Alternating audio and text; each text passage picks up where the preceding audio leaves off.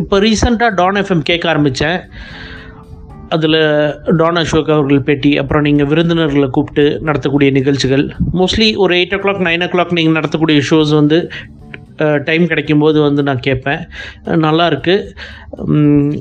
Wishing you all the very best. என்ன அரசியல் பாதையில் எனக்கு வந்து பெரிய ஒரு நான் மதிக்கத்தக்கவராக இருக்கவர் வந்து அன்பு மகேஷ் பொய்யாமொழி அவர்கள்.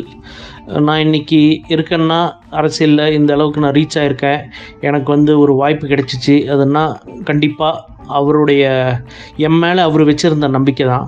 ஏன்னா இன்றைக்கு வரைக்குமே வந்து எங்கள் கட்சியில் பெரிய பெரிய தலைவர்கள்லாம் இன்றைக்கு வரைக்கும் எனக்கு அறிமுகம் கிடையாது, நான் பார்த்ததும் இல்லை. இப்போ தான் ஒவ்வொருத்தவங்களாம் நான் சந்திக்கிறேன்.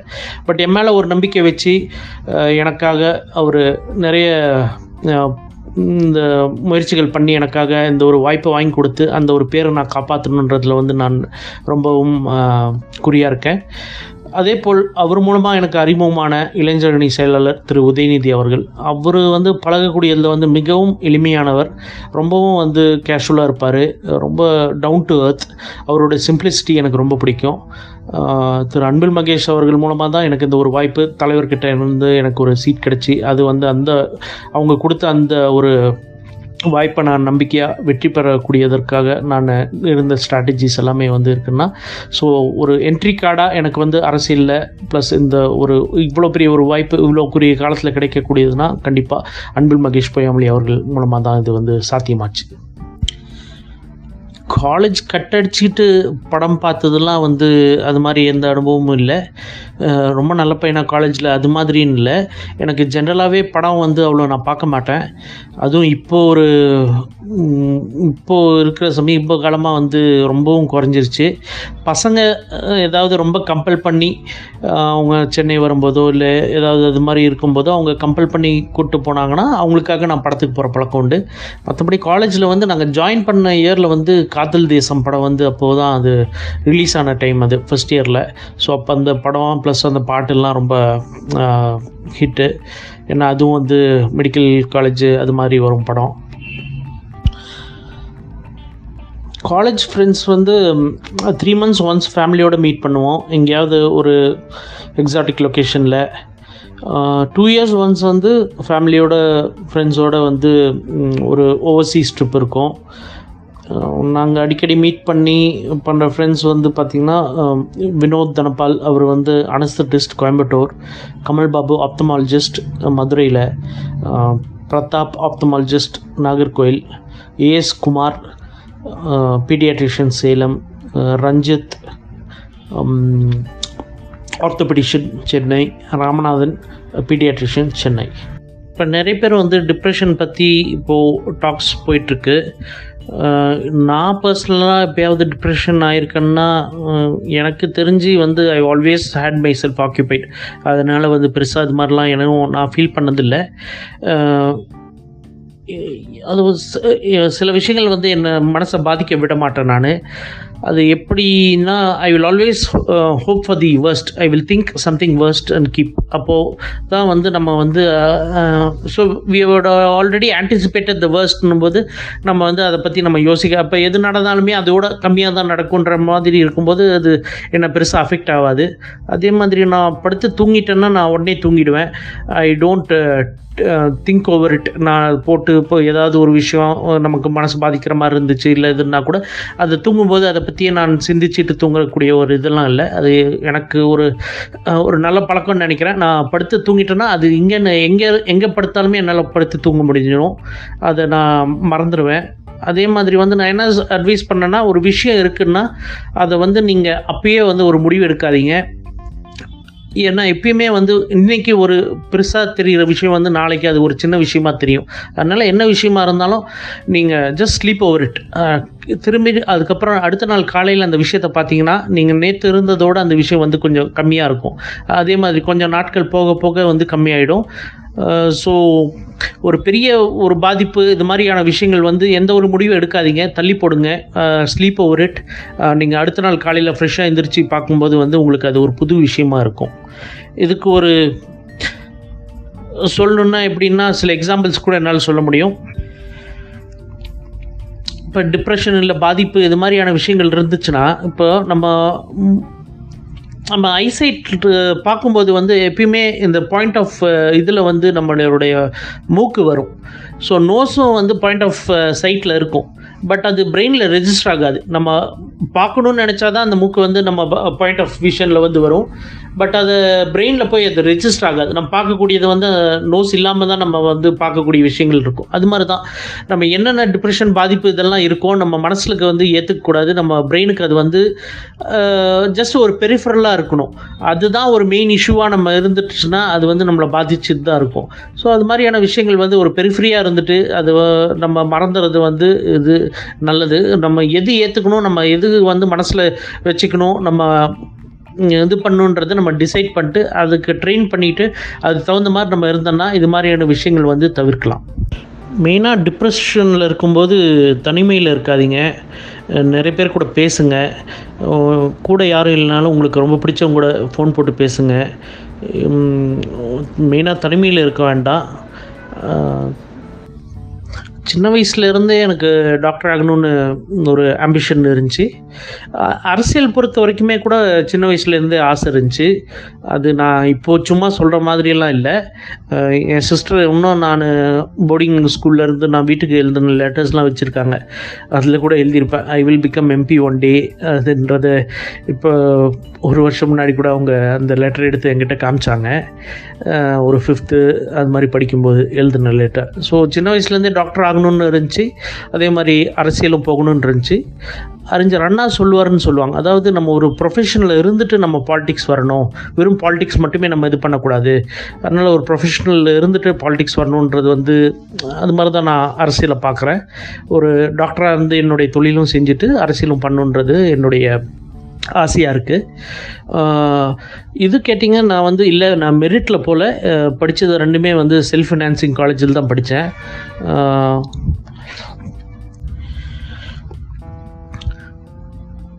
வாழ்வினையர் பேர் வந்து ஷோபனா, என் பையன் பேர் ஸ்ரித்தன் 11 years old, பொண்ணு ஸ்வானிதா 5 years old. பெருசாக அவங்கள இம்ப்ரெஸ் பண்ணுற அளவுக்குலாம் நான் ஒன்றும் பெருசாக பண்ணதில்லை. நான் வீட்டில் இருக்கும்போது I give them my full time. அதே மாதிரி அவங்க டிசப்பாயிண்ட் ஆகிற அளவுக்கு நான் ஒன்றும் பண்ண மாட்டேன். சொன்ன மாதிரி பையன் என் கூட ரொம்ப க்ளோஸு, பொண்ணு அவங்க அம்மா கூட ரொம்ப க்ளோஸு. நான் இங்கே இருக்கும்போது என் ஃபுல் டைம் உங்களுக்கு கொடுத்துருவேன். அதே மாதிரி நான் வெளியில் எங்கேயாவது போகிறேன், இல்லை அரசியல் அது மாதிரி ஏதோ போகிறேன், இல்லை ஒரு மாதம் டெல்லியில் இருக்கேன் 2 மாதம் டெல்லியில் இருக்குன்னா கூட அந்த டைமில் அவங்க யாரும் எனக்கு ஃபோன் போட்டு பேச மாட்டாங்க, நானும் அவங்களுக்கு ஃபோன் போட்டு பேச மாட்டேன். ஸோ இருக்கும்போது அவங்கவுங்க டைம் அவங்கவுங்க எடுத்துக்குவோம். மற்ற டைம் வந்து I don't miss them, they don't miss me, அது மாதிரியான ஒரு இதில் தான் போயிட்டுருக்கு. பெருசாக ஒன்றும் வந்து வி ஆர் வெரி ஒரு க்ளோஸ் நெட் ஃபேமிலி, பட் ஆனால் அந்த ஒரு மிஸ்ஸிங் அது மாதிரி இதெல்லாம் இல்லை. இன்னும் நான் ஏதோ வேலையில் இருப்பேன், அவங்க ஏதோ வேலையில் இருப்பாங்க, நோபடி டிஸ்டர்ப்ஸ், அது மாதிரி எதுவும் கூப்பிடக்கூடாதுன்னு அது மாதிரிலாம் எதுவும் இது பண்ணதில்லை. பட் ஒரு மாதம் நான் இருந்தால் கூட அவங்க அவங்க வேலையை பார்த்துக்குவாங்க, நான் என் வேலையை பார்த்துட்ருப்பேன். இங்கே வரும்போது வந்து அவங்களுக்கு நான் இருப்பேன். அது மாதிரியான விஷயங்கள் அவங்க கேட்குறதுக்கு முன்னாடி எல்லாமே நான் வாங்கி கொடுக்குவேன். அது மாதிரி இருக்கனால வந்து I know them, they know me. So அந்த ஒரு பெரிய அவங்கள இம்ப்ரெஸ் பண்ணணும் அது மாதிரியான ஒரு விஷயங்கள்லாம் அப்படி ஒன்றும் பெருசாக எல்லாம் எதுவும் நடந்ததில்லை. தே நோ மீ, அவங்களுக்கு அது தெரியும். அது டான் எஃப்எம்மில் வந்து இந்த நிகழ்ச்சிக்கு நான் ஒரு கெஸ்ட்டாக நீங்கள் கூப்பிட்டதே வந்து நான் தகுதியுள்ள ஆளான்னு எனக்கு தெரியாது. ஏன்னா பாட்டு எனக்கு கொஞ்சம் பிடிக்கும், அதுவும் வந்து எல்லாம் பழைய பாட்டாக தான் இருக்கும்னு நினைக்கிறேன். ஏன்னா புது பாட்டுங்கள்லாம் நான் வீடியோஸ்லாம் கூட நான் பார்த்ததில்லை. வண்டியில் போகும்போது எஃப்எம் கேட்குற பழக்கம் இல்லை. டிரைவருக்கு அதுக்காகவே அவங்களுக்கு வந்து ஹெட்ஃபோன்ஸ் யூஸ் பண்ணிக்குவாங்க அவங்க. ஏன்னா நான் எப்பயுமே அதை பாட்டு கேட்க மாட்டேன். அதே மாதிரி வந்து நான் டிவி பார்த்து 15 வருஷம் ஆகுது. புக்ஸ் படிக்கிற பழக்கம் இல்லை, நியூஸ் பேப்பர் படிக்கிற பழக்கம் இல்லை, எல்லாமே சோஷியல் மீடியா தான் இப்போது. அதனால் வந்து குழந்தைக்கு பாடுற பாட்டுன்னு நீங்கள் கேட்டிருக்கீங்க, நான் பாடினா அவ்வளோதான், அது ஒரு பெரிய பஞ்சாயத்தே வந்துடுவாங்க. நான் அது மாதிரி நான் விஷப்பரிச்சையை நான் எதுவும் எடுத்ததில்லை. சும்மா எப்பயாவது ஏதாவது லைட்டாக ஹம்ப் பண்ணுற மாதிரி இருந்தால் கூட டேடி அப்படின்னு சொல்லுவாங்க. சரி, அப்பயே நமக்கு தெரிஞ்சிடணும் இதுக்கு மேலே நான் வந்து நம்ம இது இல்லைன்னு. அதனால் வந்து பாட்டு இந்த இதுக்கெலாம் நான் வந்து அந்த டெரிட்டரி வந்து நமக்கு சுத்தமாக எதுவுமே தெரியாது. ஆக்சுவலாக பாட்டெலாம் கூட எனக்கு ஒரு முதல் வேர்டு 2 words தெரியும், அதுக்கப்புறம் அந்த 3rd word கூட எனக்கு தெரியாது. அது மாதிரி அது பட் சில பாட்டுகள் வந்து ஸ்கூல் படிக்கும்போது காலேஜ் படிக்கும்போது பிடிச்ச பாட்டுக்கு வந்து அதுதான் வந்து நான் இப்போது நிறைய பாட்டுகள் வந்து உங்ககிட்ட ஷேர் பண்ணிகிட்ருக்க விஷயங்கள். ஃபர்ஸ்ட் டே ஃபர்ஸ்ட் ஷோனா ரஜினி சார் படம், அது வந்து எப்பயுமே ஃபர்ஸ்ட் டே ஃபர்ஸ்ட் ஷோ பார்த்துருவேன். சப்போஸ் அன்றைக்கி ஃபர்ஸ்ட் டே ஃபர்ஸ்ட் ஷோ பார்க்க முடியலன்னா அப்புறமா அந்த படம் நான் பார்க்க மாட்டேன். அது மாதிரி தான் பாஷா இன்றைக்கி வரைக்கும் நான் பார்க்கல. மற்றபடி வந்து mostly first day first show போயிடுவோம். அது நைட்டே வந்து பிளாக்ல டிக்கெட் கிடைச்சா எங்கே கிடைக்கும்னு சொல்லி பார்த்துட்டு போய் தேட்டராக போய் நிற்போம். நின்றுட்டு எங்கே வந்து ஷோ டிக்கெட்ஸ் கிடைக்கிதுன்னு. சிவாஜி படம்லாம் பார்த்திங்கன்னா நான் இப்போ அப்போலோவில் ஒர்க் பண்ணிகிட்டு இருந்தேன். முதல் நாளே வந்து 4 show பார்த்தேன். அன்றைக்கி நைட் ஒரு ஷோ, அதுக்கப்புறம் காலையில் ஃபர்ஸ்ட் ஷோ, மதியம், அப்புறம் ஈவினிங். அது மாதிரி ஒரே நாளில் வந்து 4 படம் பார்த்து வந்து சிவாஜி படம், ரஜினி சார் படம் தவிர்த்து வேறு எந்த படமும் வந்து நான் ஃபர்ஸ்ட் டே ஃபர்ஸ்ட் ஷோ போனது கிடையாது. மற்ற எந்த படமும் நான் யூஸ்வலாக பார்க்குற பழக்கமும் கிடையாது. அதே மாதிரி என் பையன் வந்து ரஜினி ரசிகர், ரொம்ப நாளாக கேட்டுகிட்டே இருப்பேன். அப்படி ரஜினியை நான் பார்க்கணும் கூட்டிகிட்டு போங்கன்னு சொல்லுவேன். அப்படி எனக்காவது ஒரு நாள் வாய்ப்பு கிடைக்கும்போது கண்டிப்பாக போவேன். என் பொண்ணு வந்து ஆன்லைன் பிளாட்ஃபார்ம்லேயே வந்து காலா படத்தை வந்து திருப்பி திருப்பி திருப்பி அதை ரொம்ப நேரம் பார்த்துட்டு இருப்போம். அப்படி அதே மாதிரி பொண்ணு தியேட்டர்லாம் கூட்டிகிட்டு போனால் பாட்டு போடும்போதெல்லாம் தியேட்டர்லேயே டான்ஸ் ஆட ஆரம்பிச்சிடும். அப்படி நம்ம என்ன தான் சொன்னாலும் அது கேட்க மாட்டேன். அப்படி ஸோ தலைவர் ஃபேன் பேசிக்கலி. நான் 2009 எனக்கு கல்யாணம் ஆச்சு. கல்யாணம் முடிச்சுட்டு வந்து ஒரு ஃபெலோஷிப் பண்ணுறதுக்காக பாஸ்டன் ஹார்வர்ட் யூனிவர்சிட்டியில் மேஸ் ஜென்ரல் ஹாஸ்பிட்டலில் நான் அப்புறம் என்னுடைய அசிஸ்டன்ட் ப்ரொஃபஸர், அவர் ஆக்சுவலாக எனக்கு ஃப்ரெண்டும் கூட, டாக்டர் செல்வா, அவர் ஃபேமிலியோடு, அப்புறம் நான் இப்போ தான் கல்யாணம் ஆச்சு, நான் ஃபேமிலியோடு நாங்கள் 2 பேரும், அவங்க 2 பேரும், அவங்க பையன் வந்து பாஸ்டன்லேயே வந்து வீடு எடுத்து ஒரு 3 மாதம் இருந்தோம். ஸோ அந்த டைமில் வந்து நான் சமைச்சு வாழ்வினையரை இம்ப்ரெஸ் பண்ணணும்னு நினச்சி நூடுல்ஸ் தான் அப்பயும் செஞ்சேன். அது செஞ்சு அவங்க சாப்பிட்டுட்டு தயவுசெய்து இனிமேல் இன்னும் ஒரு தடவை கூட எனக்கு சமைச்சு கொடுத்துடாத, நீயே சாப்பிட்டுக்கோன்னு சொல்லிட்டாங்க. ஸோ அதோட அந்த எக்ஸ்பெரிமெண்ட் இப்போ முடிஞ்சிருச்சு. பட் அங்கே சுவாரஸ்யமான விஷயம் என்னென்னா, அவங்க சார் வந்து அவர் சார் நான்வெஜ் சாப்பிடுவார் ஃப்ரெண்டு, அவங்க வீட்டில் அவங்க ஒய்ஃப் வந்துட்டு அவங்க வெஜிடேரியன். ஸோ ஸ்ட்ரிக்டாக அவங்க சொல்லிட்டாங்க இங்கேருந்து கிளம்பும்போதே வந்து வீட்டில் வந்து ஒன்லி வெஜிடேரியன் ஃபுட் தான் சமைக்கணும்னு சொல்லிட்டு. பட் அஃப்கோர்ஸ் நான்வெஜ் இல்லாமல் நம்ம சீ ஃபுட்டு, சிக்கன், ப்ரான்ஸ் இதெல்லாம் இல்லாமல் நம்மளால் இருக்க முடியாது. அதனால் என்ன பண்ணுவோன்னா, அவங்க சீக்கிரமாக அவங்க தூங்க போயிடுவாங்க. அவங்க தூங்க போயிட்ட பின்னாடி வந்து நாங்கள் ப்ரான்ஸு, சிக்கன் இதெல்லாம் வாங்கிட்டு வந்து அவங்களுக்கு தெரியாமல் சமைச்சிட்டு, அதுக்கப்புறம் அந்த நாங்கள் போன டைம் வந்து மார்ச், ஏப்ரல், அப்புறம் அங்கெல்லாம் போன டைம்லாம் ஸ்னோஃபால் இருந்துச்சு. ஸோ அந்த குளிர்லேயுமே வந்து விண்டோஸ்லாம் ஓப்பன் பண்ணிட்டு ஸ்மெல் வரக்கூடாதுன்னு அந்த இதெல்லாம் பண்ணிவிட்டு சமைச்சு அது மாதிரி சாப்பிட்ட அந்த மாதிரி அனுபவங்கள்லாம் வந்து மறக்க முடியாது. லவ் ஃபெயிலியர் பசங்களுக்கு அட்வைஸ் நான் என்ன சொல்கிறது எனக்கு தெரியலையே. அது அது ஏன் லவ் ஃபெயிலியர்னு பார்க்கணும், அது லவ் சக்ஸஸ் தான்.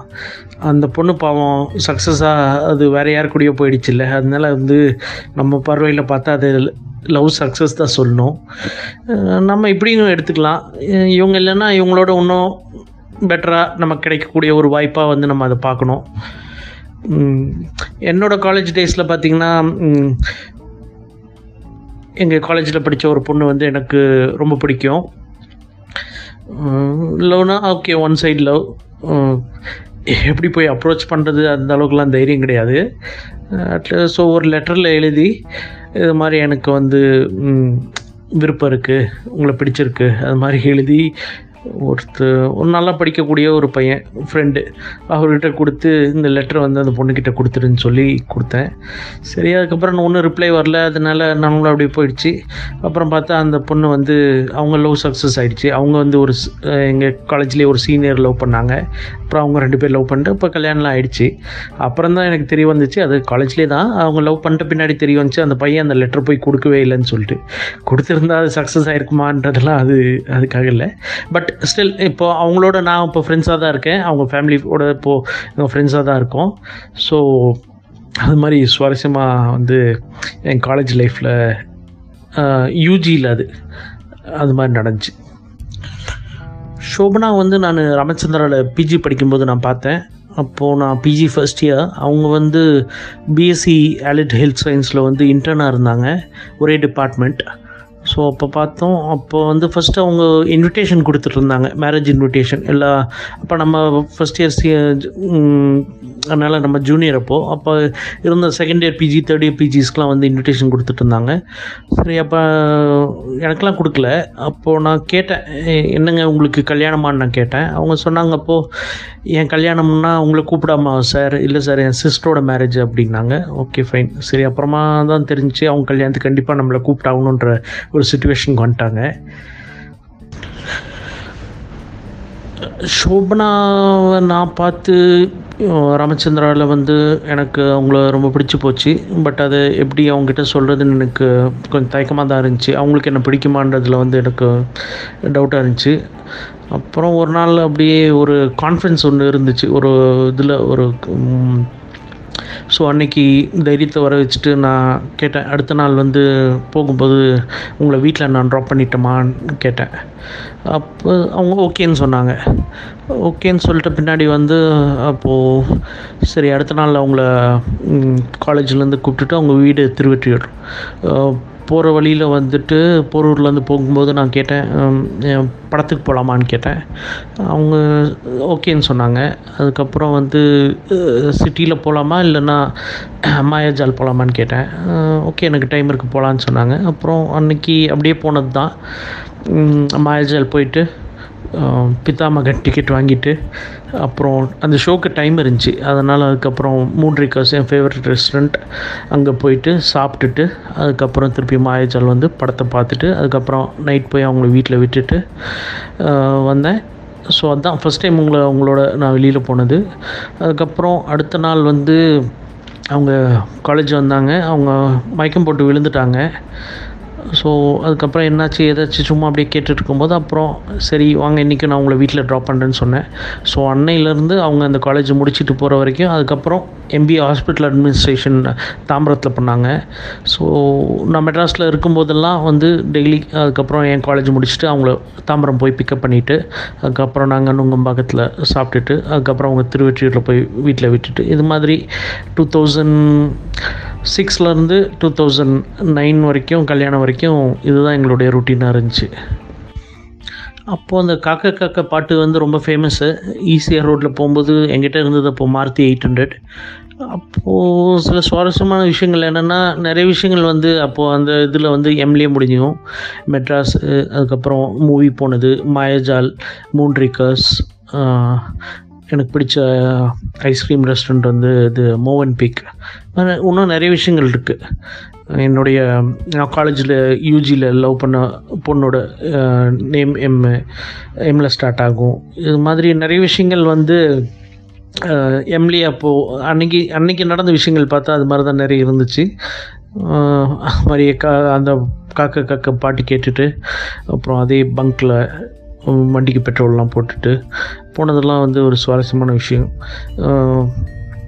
ஸோ அப்படியே பழக்கமானது தான். சரி, அப்புறம் எனக்கு அவங்களை பிடிச்சிச்சு, அவங்களுக்கு என்ன பிடிச்சி, அதுக்கப்புறம் வந்துட்டு ஐ தாட் வை நாட், இவங்க வாழ்க்கையில் வந்து நமக்கு இவங்க கூட இருந்தோம்னா நமக்கு வந்து I think it will be very ரொம்ப ஒரு ப்ளசன்ட் ஜேர்னியாக இருக்கும்னு நினச்சேன். அந்த ஒரு ஜேர்னி தான் மெட்ராஸ் டூ ஈஸியாக அன்றைக்கி போனது தான் வந்து அப்படியே லவ்வாக மாறி, அதுக்கப்புறம் அப்படியே மாறி, அப்புறம் ரெண்டு வீட்லேயே சம்மதிச்சு, அப்புறம் கல்யாணம் பண்ணதெல்லாம். மேரேஜ் எக்ஸ்பீரியன்ஸ்னால் என் மேரேஜுக்கு வந்து காலேஜு, அதுக்கப்புறம் ஸ்கூல் ஃப்ரெண்ட்ஸ் எல்லாருமே வந்திருந்தாங்க. நான் பர்சனலாக எல்லாருமே போய் இன்வைட் பண்ணியிருந்தேன். இன்வைட் கூட ரொம்ப ஒரு வித்தியாசமாக ஒரு பேம்பு பாஸ்கெட்டில் குக்கீஸ், சாக்லேட்ஸ், அதுக்கப்புறம் ஒரு கிறிஸ்டல் ஸ்வான் 2, ஒன்றில் என் பேர், இன்னொன்றில் வந்து ஷோபனா பேர்.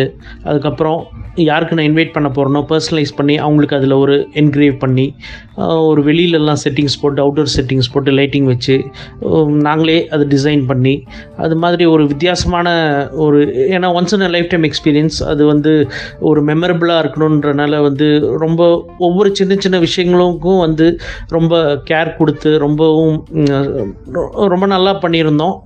அது வந்திருந்தவங்க எல்லாருக்குமே வந்து அது ஃப்ரெண்ட்ஸ் எல்லாருக்குமே வந்து அது ஒரு மெமரபிள் எக்ஸ்பீரியன்ஸ். அது டெய்லி மிஸ் பண்ணாமல் பேசுகிற ஆள்னா பர்சனலாக ஒன்றும் இல்லை. ஸ்கேன் சென்டர் விஷயமா, கேசஸ் விஷயமா இங்கே இருக்கிற ஸ்டாஃப் கிட்ட பேசுவேன். அதே மாதிரி வந்து என்னுடைய ஆஃபீஸ் ஸ்டாஃப் கிட்ட பேசுவேன் அப்டேட் பண்ணுறதுக்காக. மற்றபடி வந்து பர்சனலாக அது மாதிரி ஒன்றும் டெய்லி யார்கிட்டையும் பேசுகிற மாதிரியான விஷயங்கள்லாம் இல்லை. சில பேர்கிட்ட பேசுவோம் தான், ஆனால் அது வந்து ஒரு எப்போயாவது டைம் கிடைக்கும்போது ஃப்ரீயாக இருக்கும்போது அது மாதிரி. டெய்லி மிஸ் பண்ணி பேசக்கூடிய அளவுக்கு வந்து யாரும் அப்படி ஒன்றும் இல்லை. ஸ்கூல் படித்தது வந்து Montfort school Yercaud boarding school, அங்கே தான் இருந்தேன் ஸ்கூல் டேஸ்லாம். அதுக்கப்புறம் யூஜி வந்து அண்ணாமலை யூனிவர்சிட்டி சிதம்பரம், அதை முடிச்சுட்டு ஸ்டான்லியில் வந்து 1 year ஹவுஸ் சர்ஜன் பண்ணேன். அதுக்கப்புறம் வந்து எம்டி ரேடியோ டயக்னோசிஸ் பிஜி வந்துட்டு ராமச்சந்திராவில் சென்னை போரூரில் பண்ணேன். அதை முடிச்சுட்டு அப்போலோ ஸ்பெஷாலிட்டி ஹாஸ்பிட்டலில் வந்து அங்கே ஜாயின் பண்ணி அங்கே ஒர்க் பண்ணிகிட்டு இருந்தேன். அதுக்கப்புறமா தருமபுரி வந்து ஓனா டயக்னாஸ்டிக் சென்டர் வந்து வச்சுட்டு இப்போ வரைக்கும் இங்கே சென்டர் இருக்குது. போத் ப்ராக்டிஸும் பண்ணுறேன் ஆஸ் வெல் அஸ் அரசியலையும் இருக்கேன். எல்லா கேஸஸ் வந்து ரேடியாலஜின்றனால நமக்கு ஒரு அட்வான்டேஜ், அது டெலி ரேடியாலஜி மூலமாக நமக்கு வந்து இதில் அனுப்பிச்சிடுவாங்க. ஸோ நம்ம பர்சனலாக இருந்து நம்ம ரிப்போர்ட் பண்ணணுன்ற ஒரு அவசியம் இல்லை. அதனால் அது ஒரு டெலி ரேடியாலஜின்னு அட்வான்டேஜ் இருக்கனால வந்து இன்றைக்கி வரைக்குமே நான் வந்து ப்ராக்டிஸ் பண்ணிட்டு தான் இருக்கேன். பிடித்த மேல் சிங்கர் வந்து எப்பயுமே எஸ்பிபி அவர்கள், அவரோட பாட்டு எல்லாமே எனக்கு ரொம்ப பிடிக்கும். ஃபீமேல் சிங்கர்ஸ்னு கேட்டிங்கன்னா ஜானகி, பவதரணி, அப்புறம் சாதனா சர்க்கம். ஃபுட்டு பொறுத்த வரைக்கும் நான் எல்லாமே சாப்பிடுவேன், எல்லாமே விரும்பி சாப்பிடுவேன். ரொம்ப விரும்பி சாப்பிட்றதுனா சீ ஃபுட் ரொம்ப விரும்பி சாப்பிடுவேன். சமைக்க தெரியும்னு கேட்டிங்கன்னா மேனேஜ் பண்ணுற அளவுக்கு சமைப்பேன். நூடுல்ஸ் செய்வேன். அதுக்கப்புறம் வந்து நூடுல்ஸ் செய்கிறதுக்கு ஒன்றும் பெருசாக இல்லைல்ல, சரி சில பொரியல்கள் செய்வேன். தனியாக இருந்தால் மேனேஜ் பண்ணுற அளவுக்கு வந்து சமைக்க தெரியும். ஹோட்டல்ஸ் வந்து நிறைய ஃபேமிலியோடு போகும்போது ஒவ்வொரு ஊருக்கு ஒவ்வொரு ஃபேவரேட் இடமா இருக்கும். நிறைய ஃப்ரெண்ட்ஸ்லாம் கூட எங்கேயோ வெளியில் போகணும், வெளியூருக்கு போனாங்க இது மாதிரினா எனக்கு ஃபோன் போட்டு கேட்பாங்க எங்கே சாப்பிட்டோம், எங்கே என்ன டிஷ் நல்லாயிருக்கும்னு சொல்லிட்டு. அது மாதிரி எல்லா ஊர்லேயுமே வந்து தேடி விரும்பி போய் சாப்பிடுவேன். ஒவ்வொரு ஊருக்குன்னு பார்த்திங்கன்னா ஒரு ஃபேவரட் இடம் இருக்கும். சென்னைன்னு பார்த்திங்கன்னா அண்ணா நகரில் சனபெல் பிரியாணி, அமலா மெஸ், டி நகரில் வந்து நியூ ஆந்திரா மீல்ஸ் ஹோட்டல், ராயபுரத்தில் வந்து அங்கே ஸ்டான்லியில் நான் இன்டர்ன் படித்தேன் அப்போ இருந்தே அந்த நிஸாம் பிரியாணி. அதே மாதிரி வந்து அங்கே குந்திராம்ஸ்னு ஒரு கடை இருக்கும், அங்கே வந்து மேங்கோ ஐஸ்கிரீம், லெமன் ஜூஸ், அப்புறம் சின்ன மட்டன் சமோசா அது ரொம்ப நல்லாயிருக்கும். பெரியமேட்டில் வந்து ஹோட்டல் குறிஞ்சி, பாம் க்ரோவில் கிரேப் ஜூஸ், ஈசிஆரில் வந்து காஸ்பர் பிஸ்ட்ரோ, மகாபலிபுரத்தில் மூன் ரேக்கர்ஸ், மதுரையில் வந்து பார்த்திங்கன்னா மதியத்துக்கு வந்து Chandra mess, night Kumar mess, பெங்களூரில் ஹோட்டல் மயூரி, ஹோட்டல் நாகார்ஜுனா. சிதம்பரத்தில் வந்து அங்கே நான் படித்தேன், அதனால் எப்பயுமே வந்து டெய்லி போகிறது மூர்த்தி கஃபே, கமலா விலாஸ், அப்புறம் புத்தூரில் வந்து ஹோட்டல் ஜெயராம், திண்டுக்கல்ல வேணு பிரியாணி, சேலமில் எடுத்துக்கிட்டிங்கன்னா செல்வம் மெஸ், செல்வி மெஸ், அப்புறம் டெல்லியில் வந்து ஹோட்டல் இம்பீரியலில் பிரியாணி ரொம்ப நல்லாயிருக்கும், அப்புறம் சாணக்கியா மாலில் ஃபுட் கோர்ட், அப்புறம் டிகின் கஃபே, அப்புறம் அங்கே தலைவான ஒரு சவுத் இண்டியன் ரெஸ்டாரண்ட் இருக்குது. அது வந்து சூப்பர் ஸ்டாரோடைய ஃபோட்டோஸ்லாம் போட்டு வச்சுருப்பாங்க, அது ரொம்ப நல்லாயிருக்கும் அந்த தலைவான்ற ஹோட்டல் டெல்லியில். இது மாதிரி ஒவ்வொரு ஊருக்குமே வந்து எல்லா ஊருக்குமே எனக்கு வந்து ஃபேவரட் ஹோட்டல்ஸ் இருக்கும். அப்புறம் போனால் அப்புறம் இந்த ப்ரோக்ராமே வெறும் சாப்பாடு விஷயமாக மட்டுமே முடிஞ்சிடும், அதனால் இதையோடு நிறுத்திக்கலாம் லிஸ்ட்டை.